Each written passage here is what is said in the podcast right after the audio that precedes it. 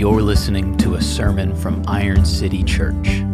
We encourage you to use this podcast only as a supplement to your regular attendance or membership of a local church that faithfully preaches the gospel. If you're in Birmingham, we would love for you to visit Iron City. See more details at our website, ironcitychurch.org. My dad got his athletic ability from his mom. My dad is a 6'3 all SEC athlete, but my mom is 5'3 and doesn't have athletic bone in her body. And sadly, for my athletic career, I got much more my mom's genes than my dad's. I've told folks that I got my dad's competitiveness, but not his athletic ability, which is a really frustrating combination to have. My competitiveness almost cost me my marriage before it began. When Olivia and I first met at a camp, was one of those camps where we were competing in all kinds of things the first part of the summer. And for some reason, in the Lord's providence, we were always on different teams.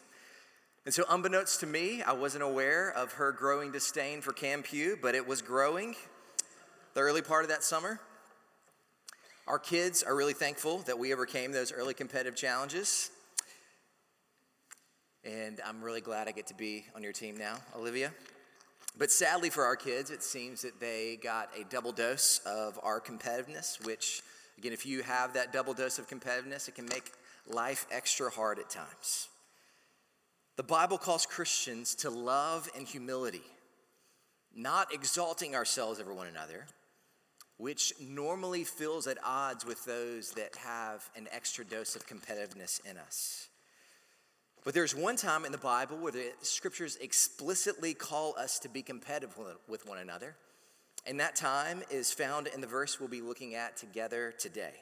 So if you will take your Bibles, your copy of God's Word, and turn with me to Romans chapter 12, that's on page 891 of the Pew Bibles in front of you. If you don't have a copy of God's Word, please take that Bible as our gift to you today been slowly preaching through Romans 12 this year. Romans chapter 12 begins with calling us not to be conformed to the image of this world, but to be transformed by the renewing of our minds more and more into the image of Christ. We're spending time this year as a church family looking at how we can be transformed together more into the image of Jesus in a way that we can better reflect the heart of Jesus to one another. Today, we are looking at the idea of transform competition. But before our text tells us how to redeem our competitive natures, this verse tells us how to love one another. There's two points from our verse we're looking at today, Romans 12, verse 10. Two points of the sermon, if you're taking notes. The first point of this sermon is to love one another like family because we are family. Point number one love one another like family because we are family. Look at verse 10 with me. The Apostle Paul writes under, under the inspiration of the Holy Spirit love one another with brotherly affection. Love one another with brotherly affection. Paul gives a big general command to love one another in verse 9 that we looked at last time together. And here in verse 10, he gives a more specific example of what love looks like. And it looks like us loving one another as family. As has often been said at Iron City Church, as Christians, it's not that we're like family, we are family. Mentioned last time as we were in Romans 12 and verse 9, Paul used the word agape this Greek word for love, which is this godlike, lavish love that never runs out.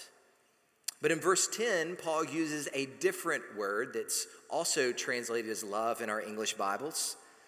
It's the word Philadelphia. I saw someone from Philly walking in earlier today. Many of us are familiar with this word because we're familiar with this city of brotherly love in Pennsylvania. This word is a combination of two Greek words the word for love and the word for brother.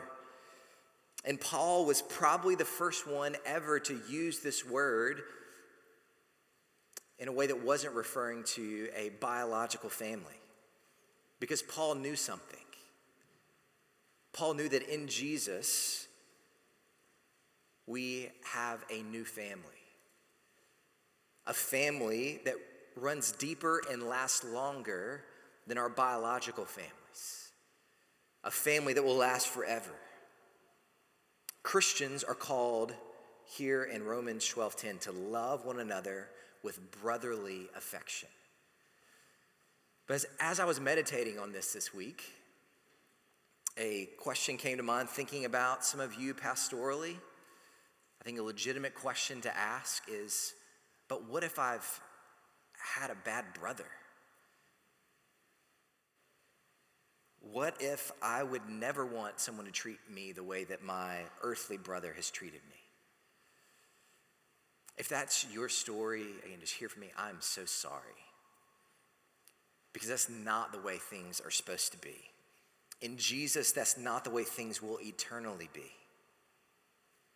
But hear me do you know what Jesus is called in the book of Romans? Jesus called in Romans chapter 8 the firstborn among many brothers through his resurrection. Jesus, our perfect elder brother, has literally loved you to death. Has loved you to death on the cross.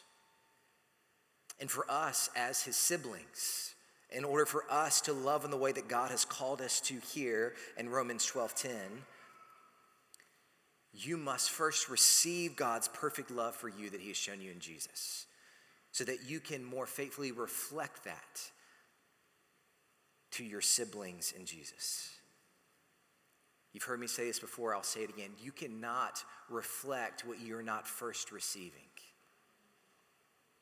Sanctification, which means growing to be more like Jesus, we said last time in verse 9, maybe a, a, definition of sanctification, growing to be more like Jesus from verse 9 of chapter 12 is to grow to love what God loves and hate what he hates more and more. I think a good definition of sanctification from verse 10 would be growing to more fully receive God's fatherly love in Jesus so that you can more faithfully reflect that love to your new family growing to more fully receive God's fatherly love for you and his son Jesus, so that you can more faithfully reflect that love to your new family in Jesus. Later in the book of Romans, in Romans 15, verse 7, the Apostle Paul says to welcome one another as Christ has welcomed you for the glory of God. Welcoming is the beginning of a relationship. In Jesus, we can't even begin a relationship the way we're meant to if we're not first receiving God's love and welcoming for us in Jesus.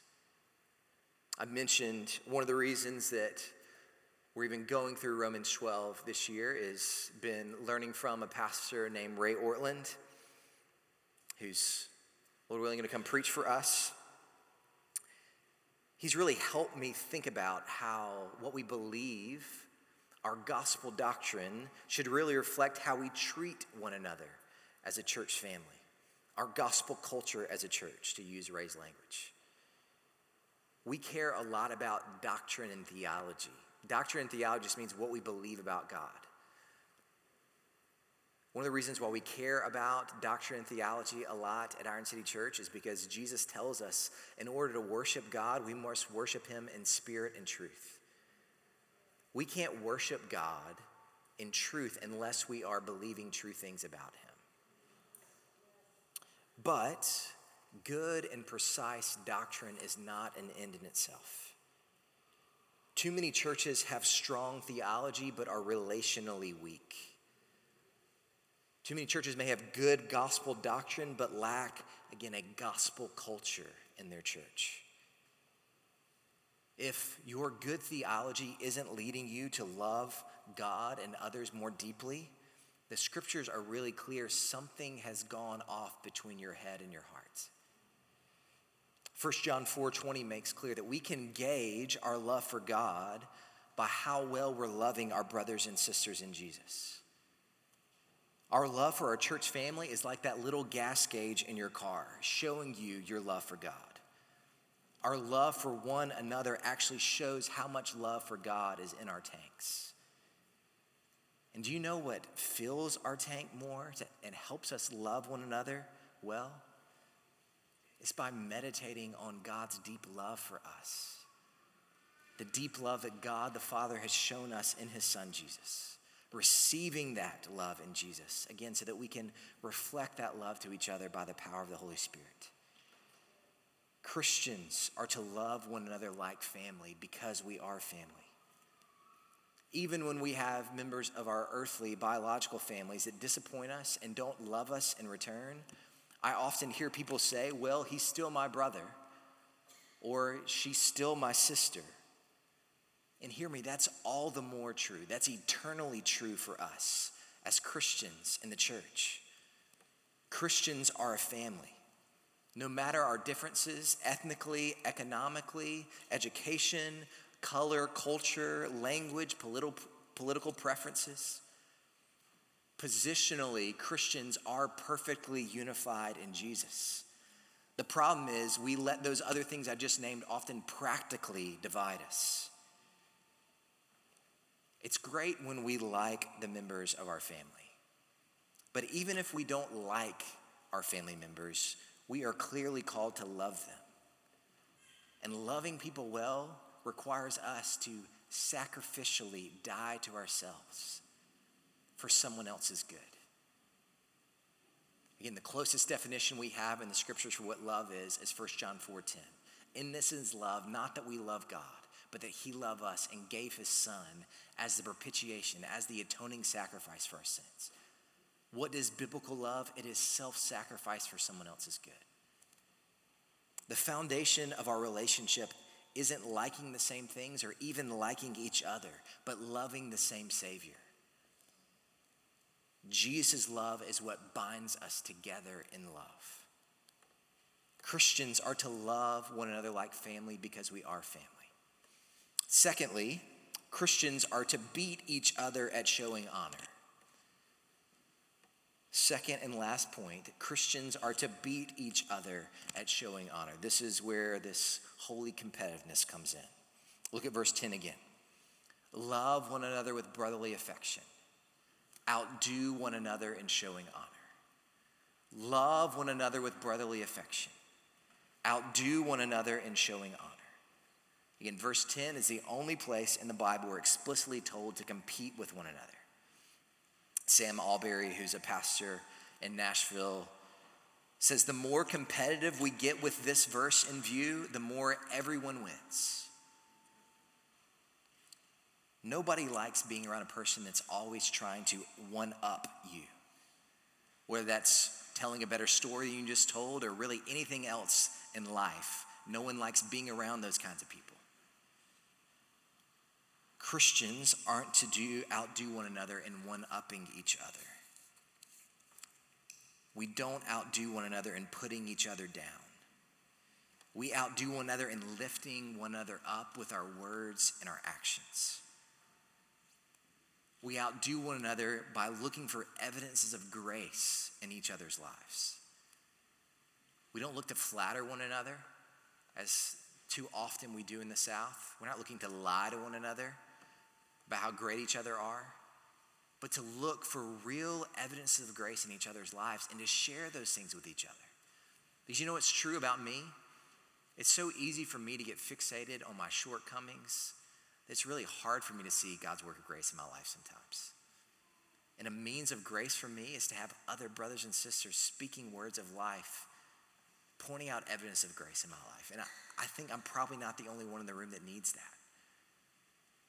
We need each other to outdo one another in showing honor. Pastor Isaac has often said, No one is walking around over encouraged these days. One of the reasons for that is because we live in a call out, cancel culture. If you don't believe me, get on Twitter sometime. One of the worst things about Twitter is sometimes Christians can be the worst at this. Christians must instead show that there is a better way. And we're a family, and of course, as families, we're going to have to deal with hard things with one another. But even as we deal with hard things, we're to do that in love and looking to honor one another in every way possible. I don't know about you, but in 2023, I've already been to too many funerals. One of the things I've left resolved from these funerals is to not wait until someone dies to tell them how much I love them, to tell them how much they've impacted my life. I've left wanting to all the more honor those who've been means of grace to me. I know some of you did not grow up in families that built you up but tore you down. And again, I'm so sorry for that. And that's not the way families are supposed to be. And that may make this command extra hard for you because you've not seen it modeled well in your family. But my prayer is that your experience in your Iron City Church family will be healing for you. Again, no, if honor has not been modeled, this may not feel natural. But again, I want to encourage you don't just wait for others to honor you first, but get the honor train started, get it rolling in your community group, on your serve team, in your home, with your family, with your roommates.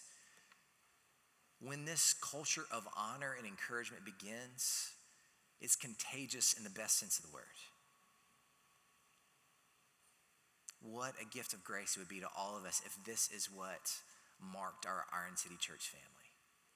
A culture of honor, a culture of outdoing one another and speaking words of life to each other. It's hard to believe, but it's already May in 2023. And May is always a bittersweet month in the life of our church because it means a number of our members are graduating and moving outside of Birmingham. Had a member of Iron City who is leaving tell me this week that one of the things that he will miss the most is the consistent encouragement he's received while Iron City. And I know that has not been the experience, unfortunately, of everyone that's left our church. And I lament that. But that is my prayer that that would be the experience of all of our church members. That they would miss the amount of encouragement that they receive from being a member of our church family when they leave. Paul calls Christians to outdo one another not in exerting power over each other, but in honoring and serving and encouraging each other. What a beautiful text we read from 2 Samuel 9, right? A beautiful text of someone using their power not to get revenge, but to honor, to show mercy. Mephibosheth, and this, what an incredible, beautiful text. And, and uh, I will uh, give you five bucks if you name your kid Mephibosheth. I wish, I wish uh, can have another son. Just uh, uh, what a beautiful text of honor, right? I'm sure you can come up with a, maybe a cool nickname within there. One of my goals of 2023 has been to work out more. And one of the things to do in order to do that, uh, my Olivia has become my accountability kind of workout partner. And uh, often I love documentaries and to have some extra motivation, often watching documentaries while working out. And one of the things we're doing right now is rewatching The Last Dance, which is a documentary on Michael Jordan's last Bulls team. And one of the things that's clear from that documentary is that Jordan was driven by revenge to be the best. He was driven by a desire to always one up his peers. If Isiah Thomas won two championships in a row, he needed to win three in a row. If Karl Malone won the MVP this year, he needed to embarrass him in the playoffs. This competitiveness drove Jordan to be the best, to win at all costs in the court. But it drove him also to lose in life. Talk about a miserable man. If you want an example of this, go watch his Hall of Fame induction sometime. If there's ever a time to give and receive honor, it's at a Hall of Fame induction. But Jordan used it to tear down others and settle scores and old grudges in a way that was just heartbreaking and sad. When we try to one up one another, division follows. But when we try to outdo one another in showing honor, unity flourishes. When we try to outdo one another by one upping one another, division follows. When we try to outdo one another in showing honor, unity flourishes. This context that Paul, the apostle, is writing into, Paul is calling this church in Rome to honor one another where there is all kinds of ethnic and class divisions, where the subjugation of women is prevalent all around them. The church was to show that there is a better way, a way to honor all people. Hear me, all people deserve honor because all people are made in the image of God. Every Christian deserves familial love because you are now a part of a family forever with one another. Many in the first century lost their families for following Jesus. And that's true in the 21st century as well. People are still losing their relation with their families for following Jesus. But Jesus promised his disciples in the first century that they would have a hundredfold family in the Gospels for those who follow him. And that's again true for us today as well. But hear me, men. Scripture calls us to treat younger women in the church as sisters and older women as mothers. I don't know about you, but I care deeply about whether people treat my mom and my sister in an honorable way. Few things would fire me up more than someone dishonoring the women in my family. And hear me, brothers, we should treat and take up for the women in our church the way we want others to treat the women in our family because these women are our family. Don't hear me wrong. I'm not saying women are to be treated with respect just because they're some man's mother or sister or daughter. Women are to be treated as and honored as individuals because each woman is precious and made in the image of God. Just like any family, if the women in Iron City aren't flourishing, then our church family won't flourish. We need the gifts and experience and wisdom of the women of our church to be on full display if our church is going to be the healthy family that God desires us to be. But the treatment of women, I don't think, is the only thing that Paul had in view here in this verse. There are other divisions, there are other people that were not being treated as they ought to be treated. If you read the New Testament, you know there are ethnic divisions, especially between Jew and Gentile in the church. That was the case in the first century. and we know that that is still the case in the 21st century. We live in a city that Dr. King called the most racially divided city in America. We also live in a city that, according to Barna research, has been called the most Bible minded city in America. But if you read the New Testament, you know that these two things cannot both be true.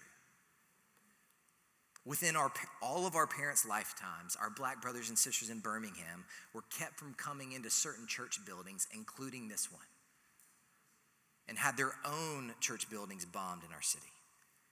Talking about lying to the world about the good news of Jesus with our actions.